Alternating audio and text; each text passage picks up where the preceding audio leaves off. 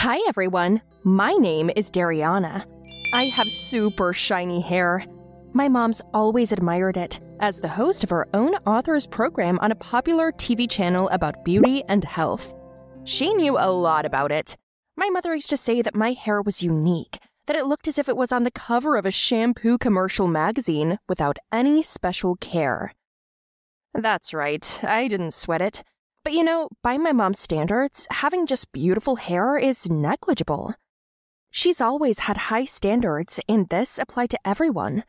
That's how she lived her life, trying to make me as perfect as my hair. And look what came of it. If you were given a choice to make one part of your body the most beautiful, what would you choose? My mother was quite popular. She was well known and respected by many for her character, beauty, and intelligence, and she always knew what she wanted.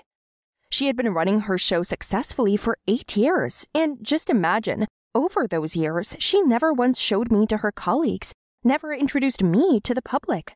Even the media couldn't find out who her daughter was. Mom has always excused herself by saying that she separates her personal life from her work and that she didn't want to violate my boundaries. Like, when I grow up, I'll choose to be famous or not. But in fact, the truth was hidden for other reasons, and I'll tell you what it was. It was an ordinary morning, one of those mornings that often happened in my life. I woke up, washed my face, and went down to the kitchen to have breakfast. Hi, Dariana, how did you sleep, baby? Let's get on the scale. What? Again? We weighed in two weeks ago. Yeah, but you know I have to check. I got up on the scale and was horrified to see over a pound. Dariana, aren't you on a diet? I told you, you're about to meet my audience and coworkers. How could you do this to me? You know I want to finally show you to the public, but I can't do it when you're like this. I'm sorry, Mom. I didn't do it on purpose. I didn't eat. I don't know how it happened. Forgive me. Get out. Get out of the kitchen and I don't want you to ever set foot in here, you understand? From now on, you will eat one green apple a day. We need an emergency weight loss. I told you to weigh no more than 50 pounds. At 5'10, 900 grams is a lot of weight. This was not my first strict diet. I didn't eat more often than I did eat, and I was still far from my mom's dream figure. I ate one apple at a time, just like she told me to. After four days, I passed out in the middle of the street. Good thing I was near a hospital. When I woke up, there was a guy in a white coat next to me. It was as if I'd seen an angel, so handsome in a white mask, gloves, and a robe. He started talking to me, asking my name and age, and so on. I answered all the questions because it wasn't the first time. When I felt better, he introduced himself to me as Dr. Mike allowing me to call him by his first name only. I know you. You're Miss Stacy Green's daughter. What? No, that's a mistake. I'm not her daughter. Come on, don't you remember me? I furrowed my brow and squinted my eyes, and then he got into a stand up, kind of sitting at the register position, and yes, that's right. Oh my god, this was the same Mikey, the son of our neighbor, the grocery store owner. Have you forgotten the time I secretly lent you groceries? How could I forget? I still haven't paid you back. You have the same gorgeous hair, and you've lost a lot of weight. Well, it's not the same as when I was a kid, but I'm not skinny either. You're anorexic. You're in great shape, but you're even skinnier. My advice to you as a doctor is not to torture yourself with diets. Well, when have you eaten last? Have you been drinking water? I left his question unanswered, then asked him not to tell my mother about my hunger fainting and not to tell anyone at all. Nothing. I got up and walked out of the hospital, but Mikey yelled after me. You know, my dad found out about the debts and kicked me out of the store and then out of the house. He thought I gave everything away to beggars and punished me. And now I'm the doctor I always wanted to be. I mean, maybe it's all the best. Well, for a meeting. That was nice, but I didn't respond. I just walked away. I was prescribed a bunch of medication, which of course I did not buy. I did not tell my mother what happened to me at all, so as not to upset her unnecessarily. I went to a cafe, ordered an ice water, and went to the bathroom while they were taking my order. I had terrible pain in my stomach. While I was sitting there, I heard some girls talking. Tanya, are you sick? Why did you throw up? Poison? Oh, no, I'm just on a diet. What do you mean? Well, you eat a lot and then you put two fingers in your mouth and that's it. You're tricking your brain. You're kind of full, so you don't want to eat, but you have zero calories. Wow, that works. I lost six pounds in a week. The girls came out, and I suddenly thought, two cheeseburgers, fries, and cheese sauce. I was already ordering after five minutes. At first, I exhaled, looking at the burgers. After all, I'd wanted to eat them for so long, but couldn't afford them. I remembered the girls talking. Nothing will happen. I'll lose weight in a week and then I'll stop doing it, start my diet again, and everything will be fine. I made a promise to myself. I ate and ate my fill, literally ate my entire order in 10 minutes. So I lost six kilos in a week, and my mother was very happy with the result. She immediately held a broadcast with my participation and introduced me to the audience in a custom made dress. She talked about my hair, figure, and what a perfect daughter I was. The only thing, as I had big bags under my eyes and pain in my stomach, that's bullshit. But I tolerated it. After the broadcast, we were invited to a dinner party at my mother's boss's house. His wife cooked a wonderful meal. I couldn't eat a bite of it. I felt sick, but I tried not to show it. I apologized, said I was tired, and called Mikey myself. He was home, but he came to get me and took me straight to the hospital. He asked what I ate and how I ate, but I didn't tell him the truth. I just asked him to prescribe something for my stomach and let me go. I also refused to be examined, although he insisted. Look, I'm tired. I want to go home. Okay, I'll give you some painkillers, but please eat. I went home, and after taking my medicine, I fell asleep. The next day, my mama ran into my room and told me that we were invited to a social dinner. Oh, there will be so many people there.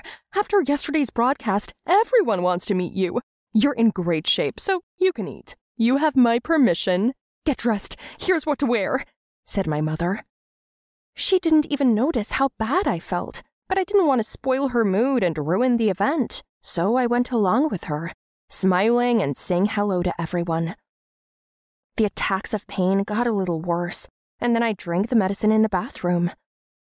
Finally, we sat down at the table. There was a lot of food, and I felt hungry.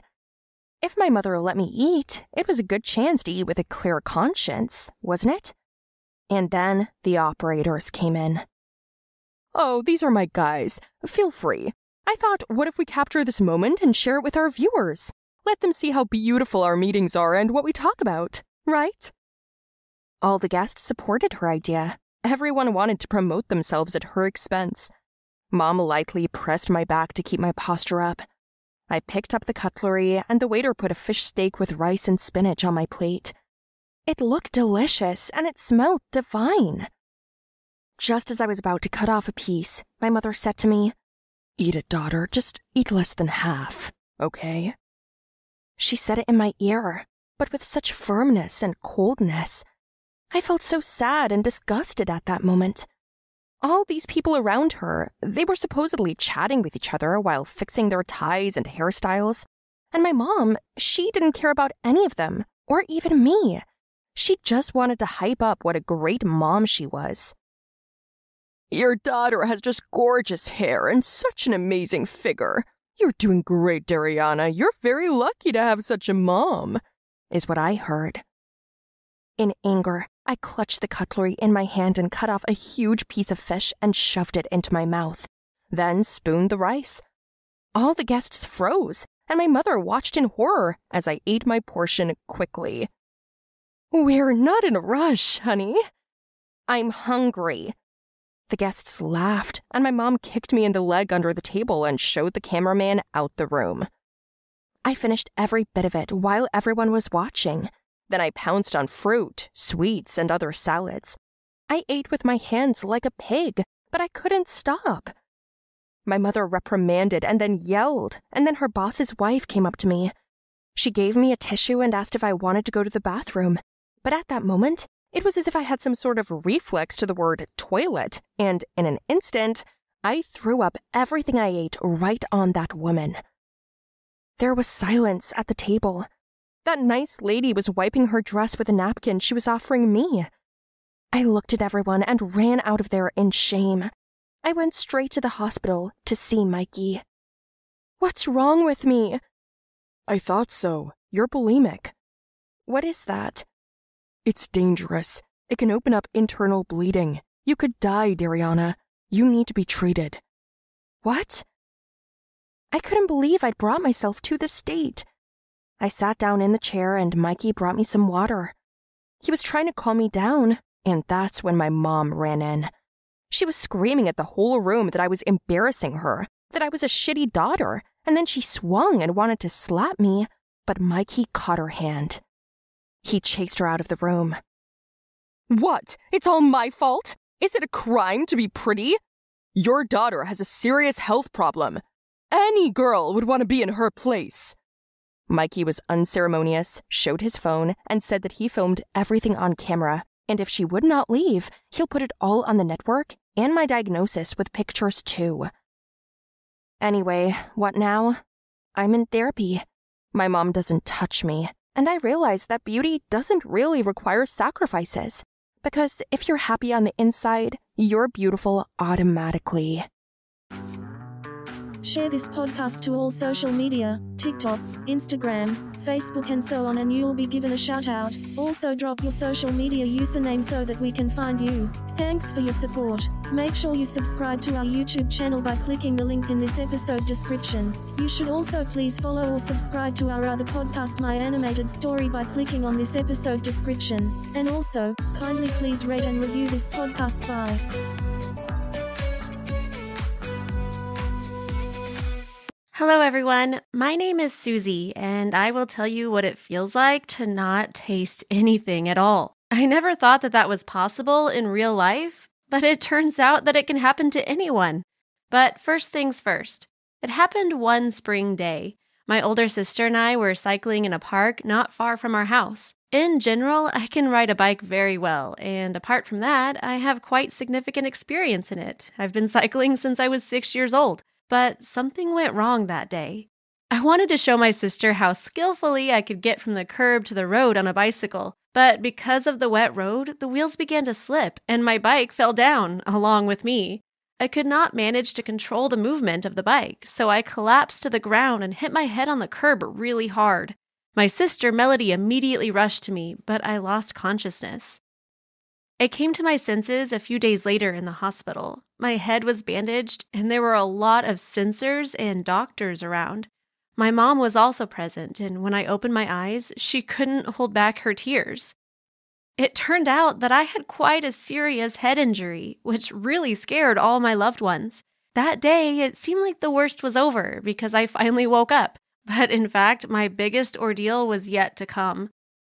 My mom, being happy that I was recovering, wanted to feed me with some tasty homemade food.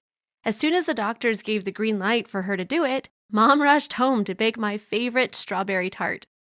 And finally, the long awaited piece of tart was in my hand, and I was eagerly taking a bite of it. But suddenly, I faced a terrible disappointment. I couldn't taste anything at all. Then everything was like what you'd see in a movie. My mom was sobbing a lot. Doctors were fruitlessly examining me and trying to find the reason for this. And I was crying into my pillow every night so that no one could see it. It turned out that when I fell down and got a head injury, some neural connections in my brain were damaged and I lost the sense of taste. Doctors were shrugging and saying that it would take some time and more thorough examination was required. Although, since then, a little more than a year has passed, and I still can't taste anything. It makes my life unbearable and gloomy. I do not enjoy the food that I eat at all. As a result, I have a poor appetite. I lost weight and started having problems with my immune system due to the lack of vitamins. Doctors prescribe me a bunch of dietary supplements, which I always have to carry with me and take some of them on an empty stomach and others after meals. My classmates began to make fun of me because in the school cafeteria, I always had a pile of bottles with me. But then they found out that I couldn't taste anything and began to make experiments on me, adding a heap of salt or chili pepper to my food. My life began to seem dark and gloomy to me. I became more withdrawn and did not want to talk to anyone. There were days when I did not want to go to school at all, and I came up with various pretexts to stay at home. My performance worsened, although before I had always gotten good grades. In short, it seemed to me that the whole world was falling apart around me, and this was all because I had lost the sense of taste. At such moments, only reading could save me. I prepared a large cup of hot tea for myself, sat down by the window with a pile of books, and plunged into the unreal fantasy world to escape from my earthly problems. Yes, I did not sense the taste of tea, but it made me feel warm. Once, quite an ordinary morning began as always with the bullying of classmates, but suddenly something happened that deeply struck me. One of my abusers, his name was Michael, suddenly began to intercede for me. Before that, Michael was absent from school for several days. Why is he protecting me? What happened? Before, he used to mock me just like everyone else did. These questions were spinning in my mind like flies, but I couldn't find an answer to them. It even seemed to me that he had some tricky plan for me to get my guard down and then hurt me again three times mm. harder. A week had passed since that day, and none of my classmates were bullying me any longer. I was so used to being an outcast and a loser in our class that at first it felt totally weird that no one offended me. Later, Michael came up to me and asked to go to the end of the corridor behind the stairs, where it was possible to talk face to face where no one could hear us. Well, finally, I thought, and followed him. Michael said that he had been absent because he had a sore throat, so he needed to take sick leave. When he was ill, he wasn't able to taste anything for several days, and during this time, he understood how horrible my condition was. He felt ashamed that he had been mocking me and realized that it was not my fault that I suffered from this ailment. He asked me to forgive him and said that he knew how to help me restore my sense of taste, but for this, he needed a little time. After this conversation, I started hoping that I would become like everyone else again. My mood improved, I began to smile more often, and I felt a desire to live. About a month passed since I had that talk with Michael, and he invited me to go behind the stairs again to have a word with me. There, he showed me a small vial with green liquid inside. When I asked what it was, he replied that it was a healing potion, which his grandma, who was a healer, prepared specially for me. Michael said that I should drink it exactly at midnight and then immediately go to bed without talking to anyone. Although I never believed in healers, I did everything as he said. When I opened my eyes in the morning, I immediately rushed to the fridge to try something and see if I could taste anything again.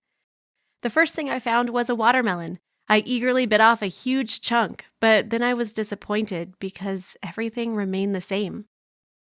At school, I told Michael that the potion had not helped me, but he comforted me and assured me that I had to wait and the effect might not occur right away. I fastened on the hope, catching it like a lifeline, and just started waiting. I believed with all my heart and soul that the sense of taste would surely return to me again. But soon a miracle happened. One of my classmates gave me candy. I took it reluctantly because I still didn't get any pleasure from it, but I didn't want to offend her. Without much enthusiasm, I unwrapped it and bit off a piece and instantly sensed the taste of milk chocolate in my mouth. I could not believe it and started eating more and more of it. Now, I don't know what helped me get my sense of taste back. This could be thanks to the potion given by the healer, my faith, or because of positive thinking. Whatever the truth, with the returning of taste to my life, it acquired fresh colors.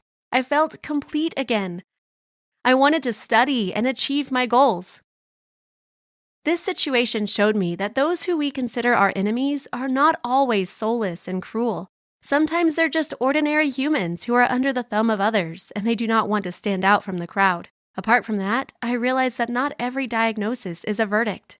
How important is your taste for you? Have you ever thought about its role in our lives? Share your answers in the comments. Click the thumbs up button and subscribe to the channel to stay with us. You all know I adore that silly girl. I patted Whitney's cheek, and she jokingly poked me on the side. We adore you too, our dear subscribers, added Whitney. See you again soon. Ciao. I sent an air kiss to the camera, and we finished the broadcast. Get your hands off me, goat. I hissed angrily, and pushed Whitney away. Don't touch me, you fool! She waved her fist at me. I hope this is our last broadcast. I can't stand you any longer. It's mutual, Trisha. Whitney finally left, and I was able to exhale in peace. Hi, my name is Trisha, and I have to pretend to be friends with my nemesis for the sake of the hype. Whitney and I were never friends, and we've disliked each other since primary school. This upstart pissed me off so much that we were literally fighting every day. You won't believe it, but at one point, our parents even stopped being called to the principal's office because everyone is fed up with our feud. When we moved to high school, the feud only intensified. The first love and attention only fueled our hatred. As it happens, we were the prettiest girls in school, and I had to make all sorts of shenanigans with Whitney to hold on to the lead. I messed up her hair and clothes, set her up in front of the cool guys, and tried to turn her studies into a nightmare. But Whitney was a tough nut to crack. One Valentine's Day, she did me so bad that I've been cleaning up the aftermath for a year. Whitney sent all the nerds Valentine's cards on my behalf, signed in my handwriting and with a print of red lipstick. She even spritzed the Valentines with the same perfume as mine. She wrote that I was ready to go on a date with each of the nerds. After all, they are worthy of attention despite their lame appearance and an irresistible craving for video games and anime. The whole pimple army just flooded me with messages, and they even started hitting on me at school. In the end, the cool guys started laughing at me, and the stubborn nerds waited for their moment of stardom. I even had to close my social media pages. And that is a big blow to my ratings. After that, I ordered myself a huge pillow with Whitney's face on it. And every day, I'd hit it as hard as I could, taking out all my anger. But worst of all, it started when I transferred to another school. Or rather, not just me, but that upstart Whitney. I was ready to spit venom. There she was again. However, the children at the new school thought first that we were just friends in a fight. And word spread around the school about cool girls like us. We can take down a couple of local school queens and take the crown away from them. These words made our sense of self importance break through the ceiling. And we decided that we could certainly use that kind of popularity. Meeting at the best pizzeria, Whitney and I have decided to sign a temporary truce. I'm willing to put up with you for that. I'm 70% fame, you're 30, Whitney declared. What? I'm 80 and you're 20. I got angry. Sure, chicken. You're the chicken. I took the juice and threw it in her face. We got into a fight and tore down the nearest tables. And so it was up to me and Whitney, blazing with anger, to wash all the dishes in the cafe to pay the fine, as we didn't have enough money. One way or another, we came to a common decision. And the next day, two classmates, Whitney and Trisha, showed up at school. The boys ran after us like puppies. But the girls didn't like it. Naturally, conspiracies began to form against us. But hardened fighters like us coped with these attacks together. Courtney and Suzanne, the local queens of the school, they didn't want to give us the upper hand. And I had a plan to stomp on them. Whitney, remember your Valentine's Day stunt? Of course I remember. It's the best surgery I've ever had. I made you a real sucker. Whitney laughed quite a bit. I couldn't stand it, and we had a fight, breaking each other's nails and messing up each other's hair. However, we implemented our plan with Valentine's. Whitney did everything like a true master framer. And so Courtney and Suzanne are being chased by a mob of nerds. And the other guys laughed dismissively at them. We won, but to stop there would have been foolish. And so our shared blog on all social media was born. We've won the hearts of thousands of viewers. But behind the scenes, we were ready to eat each other up every day. Donations, likes, fame, and dates with cool guys were the best reward for patience. But then something happened that I didn't even expect from Whitney. On another broadcast, she suddenly offered her subscribers a poll Who is the coolest girl between the two of us after all? I, of course, wanted to finish the broadcast quickly, but the audience liked the idea. Voting began to gain momentum. Whitney was suddenly winning by a huge margin. I couldn't believe my eyes. Oh, thank you, my darlings, said Whitney in a sweet voice. Thank you. But I don't think it's fair to poor Trisha. You know what? I give the title of the coolest girl to her. Whitney ostentatiously put the crown on me and jumped with joy. I was shocked and I didn't know what to say. When the broadcast ended, I even decided to thank Whitney. I didn't expect that from you. Thank you, Whitney. I lowered my gaze modestly. I think we should stop feuding, Trisha. We are a great team. We hugged, and I felt a strange lightness. When I got home, I even threw away the battering cushion with Whitney's face on it. The truce has even cheered me up. I didn't notice how the boys started to treat us. Whitney was basking in the glory, and all I got was condescending and pitiful smiles and compliments. It was only then that it dawned on me. Whitney made a poor lamb out of me. She, like a kind fairy, gave me the crown, encouraged everyone to spoil me with likes and comments, and she was gaining popularity herself. You hear that, fairy godmother? I'm going to rip your hair out. I pounced on Whitney right before the shoot. It's taking you a long time, Trisha, grinned the cheeky girl. Poor thing, I'm only trying to shelter you in my shadow from trouble. I'm going to rip your hair out. We started fighting again. I made such a mess of Whitney that she was sure she wasn't going to live. But Whitney showed herself confidently on camera. Suddenly, she started telling everyone that she was just sick. But she came to the broadcast for me. For me! And she began to bask in the glory rays again. But I got a lot of disapproving comments. That same day, I bought a new pillow with Whitney's picture on it, only this time in full size, and beat her until she ran out of strength. Oh, how she pisses me off! This broadcast is where my story began, and it will end with my victory, rest assured. At another meeting with subscribers, I decided that the poor lamb would be Whitney and slipped a laxative into her milkshake. Oh, there was no face on Whitney, and I groomed her in every way possible. At the same time, talking to everyone else and hanging out. Trisha, we think we better get together another time. Subscribers gathered around Whitney. Yes, Whitney's not feeling well. She needs to rest. Come on, let's party! I jumped up on a chair and started dancing. The truth is that it only made everyone angry. And then Whitney turned to the others with a faint smile. Guys, let Trisha have some fun. She really needs it now. Don't worry about me. And she collapsed. I went from being a poor lamb to a disgusting toad. Enough! That's enough! I shouted. Listen! We're not friends! We've hated each other since we were kids. I hate Whitney, and she hates me. We fight and quarrel all the time. Come on, Whitney, tell them the truth. Oh, you poor thing. Whitney came up to me. Trisha, if you want, I'll give you our blog.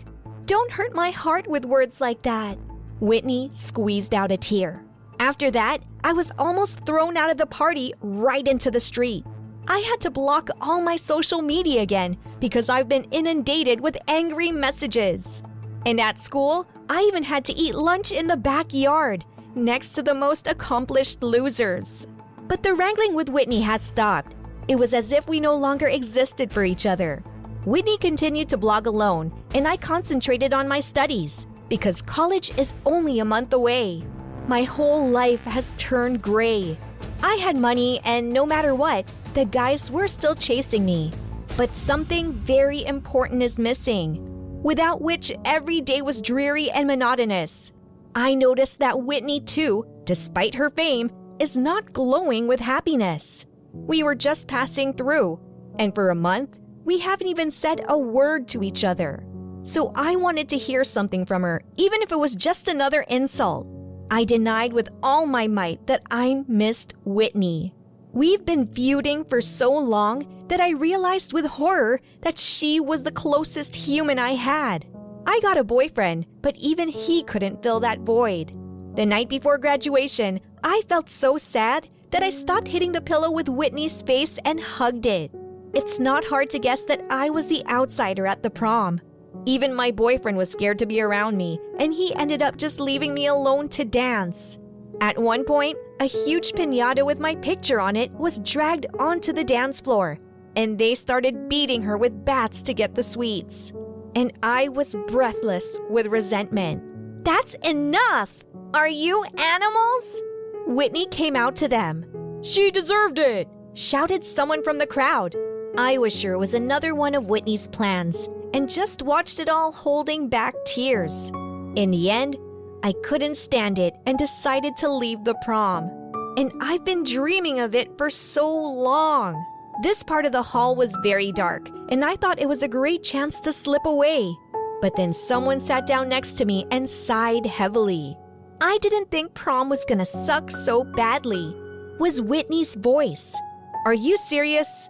Gloating? I snapped. But in my heart, I was glad she came to me. No, this has gone too far, Trisha. I didn't want it to. There was silence, but we stayed seated next to each other. Why don't we go and sit down at our favorite pizza place? She suddenly asked. Are you trying to poison me? You've got lots of friends here. Hang out with them. Friends? Whitney grinned. I thought long and hard about friendship. And you know what I realized? Because of our feud, I've never had a friend closer than you. I know the feeling. I grinned too. And we suddenly laughed. Whitney and I left the evening without saying anything to anyone. Most of the night, we ate pizza and chatted. It turns out we knew everything about each other our interests, favorite music, soap operas, and food. We used to use it as a weapon, and now it has become a topic of our friendly conversation. Naturally, we applied to the best college in the state and ended up studying there together. It's hard to believe, but we become such close friends that I began to think of Whitney as my sister. This story ended with a very important discovery for me. Sometimes teenage feuds are just a thirst for attention, and your enemy may be your closest friend. Because, in fact, your interests and views are very similar. Have you ever had a situation where your enemy has become a loyal friend or even a loved one? Write your stories in the comments. It'll be very interesting. And don't forget to subscribe to the channel, like, and share this video with your friends. Hi, everyone. My name is Sue, and animals like me very much because I understand their language. In fact, this is not an innate gift. Soon you will know where I learned it. When I was about seven, I realized that I could understand animals and vice versa. My parents and I were visiting friends of our family. They lived in a huge farmhouse. Of course, I could not resist the rabbits, horses, and the baby chicks, so I hung out with them almost all day. Once, I realized that a watchdog named Wind had been having a headache for a pretty long time already, and he asked me to take him to the vet. How could I understand that? I have no idea. Telepathically, I guess? I could have taken it for a childish fantasy and simply ignored the dog's complaints, but I decided to tell the adults about the dog's problem. My parents gave me a very strange look and felt awkward. It didn't seem funny for their friends, though. They started asking me for how long he'd been suffering from pain and why he hadn't told them about it before. And how was this dog supposed to tell them about it? But that was not the point. It turned out that about a month ago, the owners noticed something strange in Wind's behavior. This kind and even tempered dog turned into an aggressive badass. Moreover, he behaved like that not only with the other animals, but also with the owners, who attributed everything to the poor fellow's age. That night, they took Wind to the vet, who delivered the verdict. The dog was healthy. He was very surprised when the owner insisted on examining the dog's head. As a result, Wind was diagnosed with a very serious and unpleasant disease, but it was successfully cured. He keeps guarding the farm and is very thankful for my help. By the way, the horses on that farm asked to tell the owner that they did not like the new feed and they asked for the old one back. I was a complete stranger to them, and I had no idea what they were being fed with, and I never wanted to know that. However, I was right even about that. The new feed appeared in the stable less than a week ago, and the horses could barely eat it. After that, I decided to contact the animals more often in order to find out if I could understand them for real, and what such communication could really bring. But my decision was not that important because cats, dogs, and even birds came to me on their own will and shared their problems and thoughts. One day, a cat named Martin came up to me on the street. He went out for a walk. He told me to change my route because there was something scary going on in front of the bank. He told me there were a lot of police, some women were shouting, and children were crying. I didn't want to ruin my plans because of the cat. I was in a huge hurry for my friend's birthday party, so I just kept walking.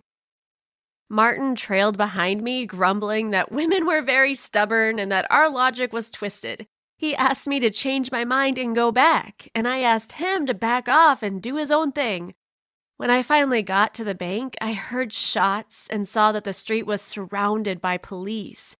I actually heard women and children crying. I whipped around, grabbed Martin, and ran away.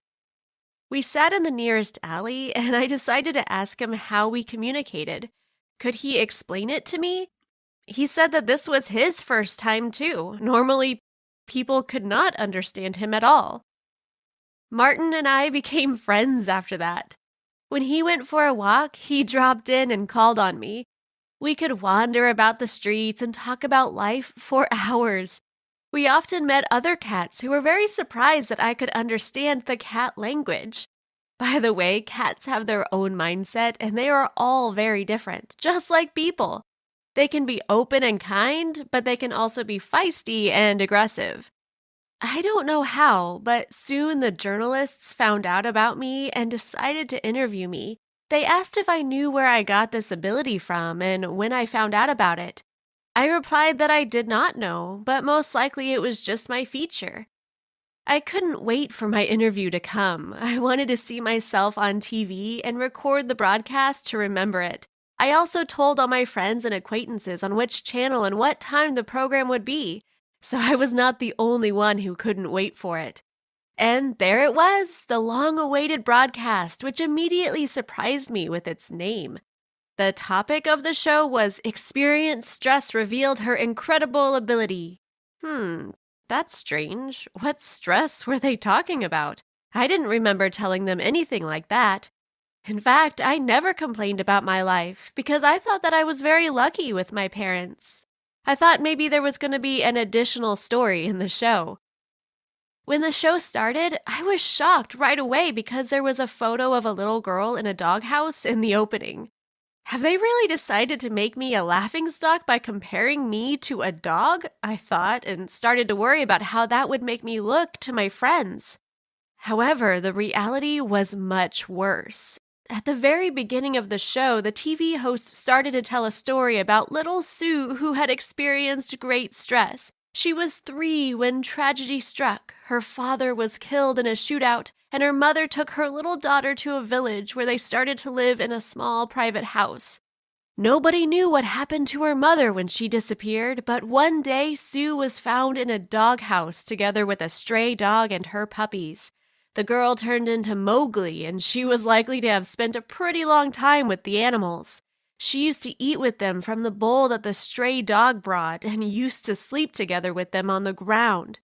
When people found her, she was scared. She did not speak at all, and she was very dirty. However, she got along well with dogs. Have you already guessed that it's about me? I did not believe it at first. I was hoping it was not me, but some other girl. But yes, it was about me.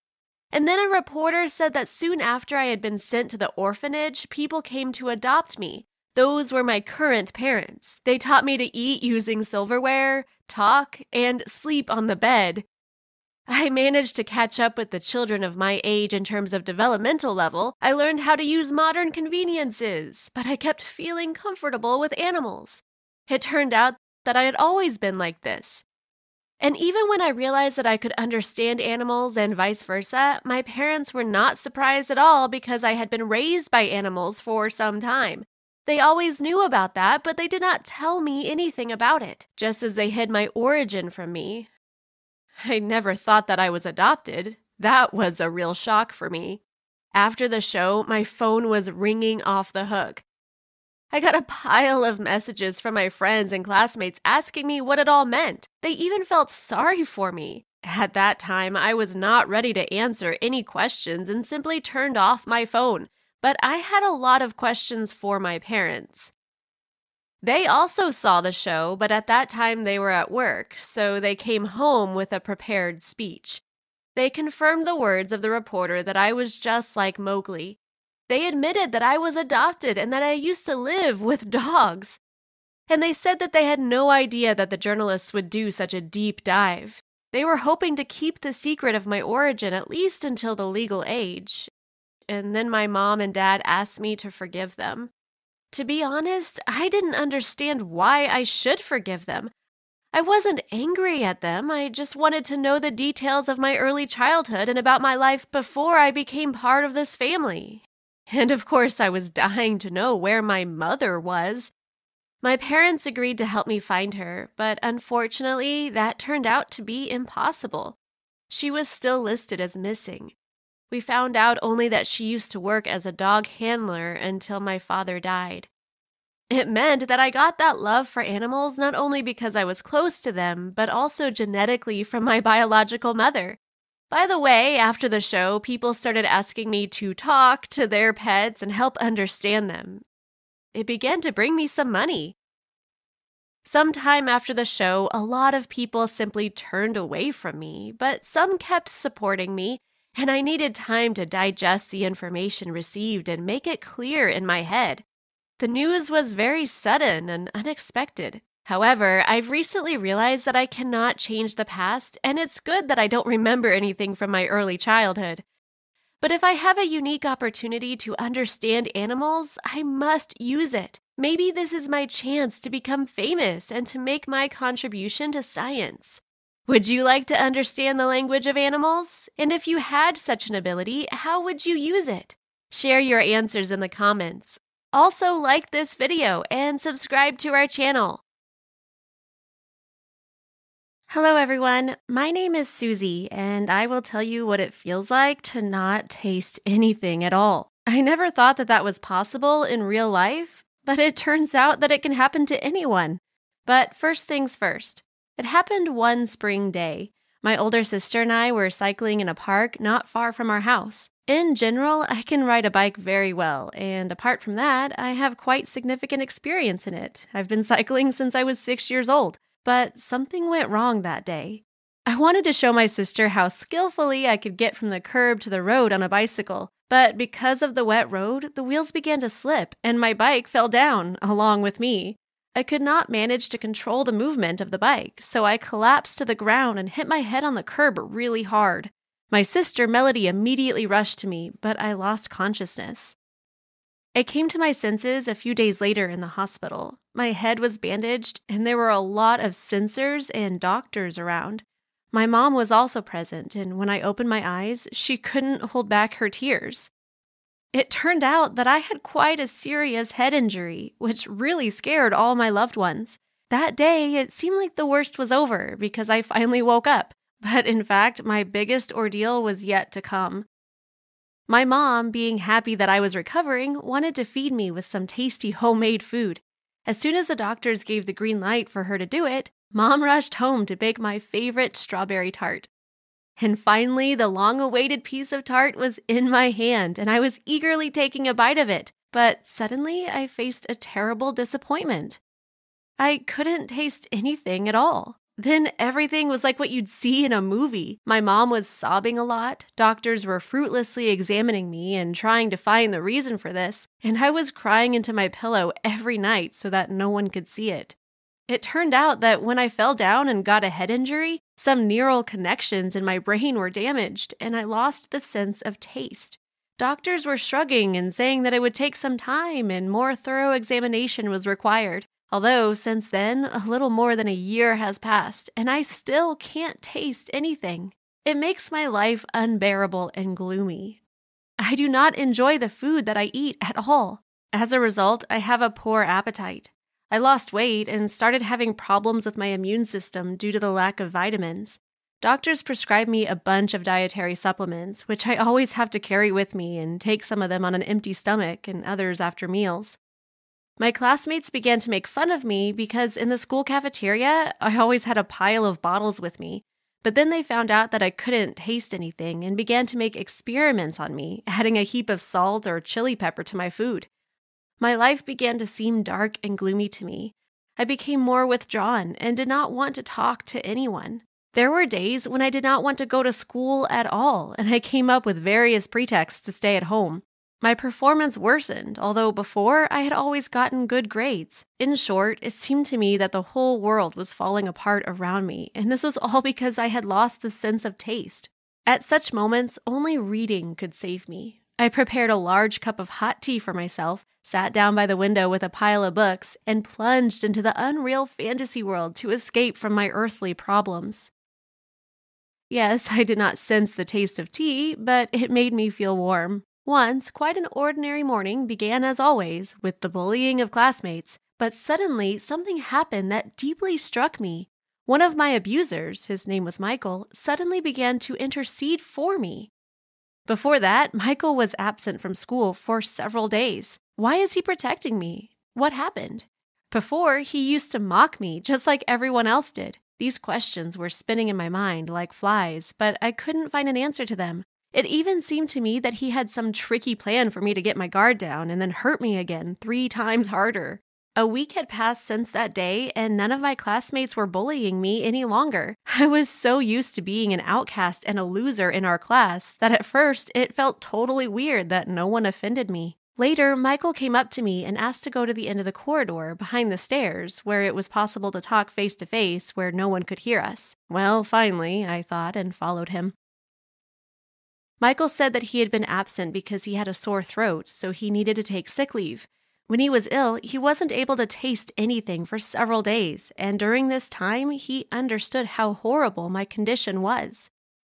He felt ashamed that he had been mocking me and realized that it was not my fault that I suffered from this ailment. He asked me to forgive him and said that he knew how to help me restore my sense of taste, but for this, he needed a little time. After this conversation, I started hoping that I would become like everyone else again. My mood improved, I began to smile more often, and I felt a desire to live. About a month passed since I had that talk with Michael, and he invited me to go behind the stairs again to have a word with me. There, he showed me a small vial with green liquid inside. When I asked what it was, he replied that it was a healing potion, which his grandma, who was a healer, prepared specially for me. Michael said that I should drink it exactly at midnight and then immediately go to bed without talking to anyone. Although I never believed in healers, I did everything as he said. When I opened my eyes in the morning, I immediately rushed to the fridge to try something and see if I could taste anything again. The first thing I found was a watermelon. I eagerly bit off a huge chunk, but then I was disappointed because everything remained the same. At school, I told Michael that the potion had not helped me, but he comforted me and assured me that I had to wait and the effect might not occur right away. I fastened on the hope, catching it like a lifeline, and just started waiting. I believed with all my heart and soul that the sense of taste would surely return to me again. But soon a miracle happened. One of my classmates gave me candy. I took it reluctantly because I still didn't get any pleasure from it, but I didn't want to offend her. Without much enthusiasm, I unwrapped it and bit off a piece and instantly sensed the taste of milk chocolate in my mouth. I could not believe it and started eating more and more of it. Now, I don't know what helped me get my sense of taste back. This could be thanks to the potion given by the healer, my faith, or because of positive thinking. Whatever the truth, with the returning of taste to my life, it acquired fresh colors. I felt complete again, I wanted to study and achieve my goals. This situation showed me that those who we consider our enemies are not always soulless and cruel. Sometimes they're just ordinary humans who are under the thumb of others and they do not want to stand out from the crowd. Apart from that, I realize that not every diagnosis is a verdict. How important is your taste for you? Have you ever thought about its role in our lives? Share this podcast to all social media TikTok, Instagram, Facebook, and so on, and you'll be given a shout out. Also, drop your social media username so that we can find you. Thanks for your support. Make sure you subscribe to our YouTube channel by clicking the link in this episode description. You should also please follow or subscribe to our other podcast, My Animated Story, by clicking on this episode description. And also, kindly please rate and review this podcast. Bye.